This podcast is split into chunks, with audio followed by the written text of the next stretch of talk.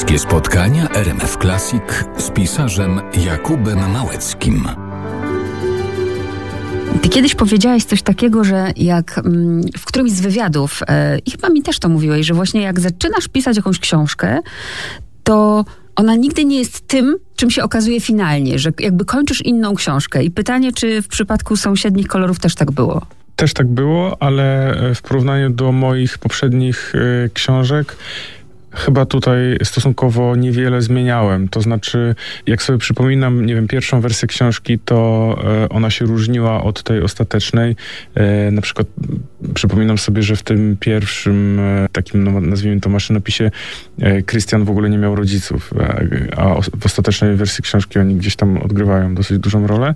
Natomiast jakbym sobie porównał to z innymi moimi książkami i tym, jak wiele zmian w nich wprowadzałem, to tutaj w miarę mi to poszło gładko, to znaczy ten pierwszy taki powiedzmy pomysł i taka wizja, um, którą miałem w głowie, nie aż tak bardzo się różniła od tego efektu końcowego. Natomiast ja też bardzo lubię, żeby te wszystkie, powiedzmy, takie trochę może dziwactwa, czy jakieś niezwykłości, które w tych ży życiorysach moich bohaterów się pojawiają, żeby one znalazły później gdzieś jakieś y, uzasadnienie, wytłumaczenie.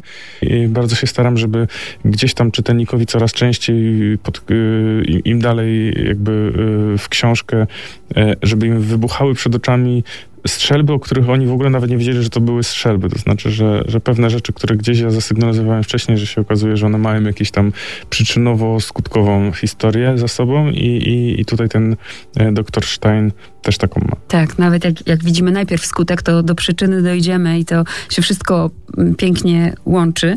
No i nie mogę o to nie zahaczyć, bo to mnie bardzo wzruszyło, jak ty w podziękowaniach paniom z biblioteki dziękujesz i mówisz też o tym, że kiedyś zgubiłeś lśnienie i poszedłeś się przyznać. Mhm. Jakoś tak nawet wysłałem y, paniom z Biblioteki Kolskiej to zdjęcie tej ostatniej strony i one jakoś tak zareagowały bardzo pozytywnie, że to takie wzruszające im się wydało. No bo rzeczywiście dla mnie y, odkrycie w ogóle tego, że ja mogę za darmo przebywać w każdym możliwym świecie jako, jako ten nastolatek. To było coś naprawdę niesłychanego i no, pamiętam, że w jakimś autobusie zostawiłem to lśnienie Stephena Kinga i tak mi było, jak w ogóle nie wiedziałem, co mnie za to spotka, jaka kara, czy to jakoś się strasznie tego, tego obawiałem, a, a, a spotkałem się z wyrozumiałością ze strony tych pań. No i pamiętam, że bardzo dużo czytałem wtedy e, rzeczy z tej biblioteki. Ta biblioteka jeszcze się mieściła w zupełnie innym, innym miejscu. No ale teraz to jest dla mnie coś takiego niesamowitego, że na przykład moja mama, e, bo rodzice mieszkają niedaleko budynku tej biblioteki, oni, mama korzysta e, czasami z, jakby z tych księgozbiorów i ona sobie coś tam idzie czasami wypożyczyć do poczytania i mówi, wiesz, a tam te twoje książki tak leżą, albo pani mówią, że tam są cały czas w obiegu, no to to jest dla mnie coś niesamowitego. Do czytania Jakuba Małeckiego wrócimy po 19. Teraz e, najpiękniejsza muzyka filmowa. Ta piosenka znalazła się na ścieżce filmu Dom Gucci.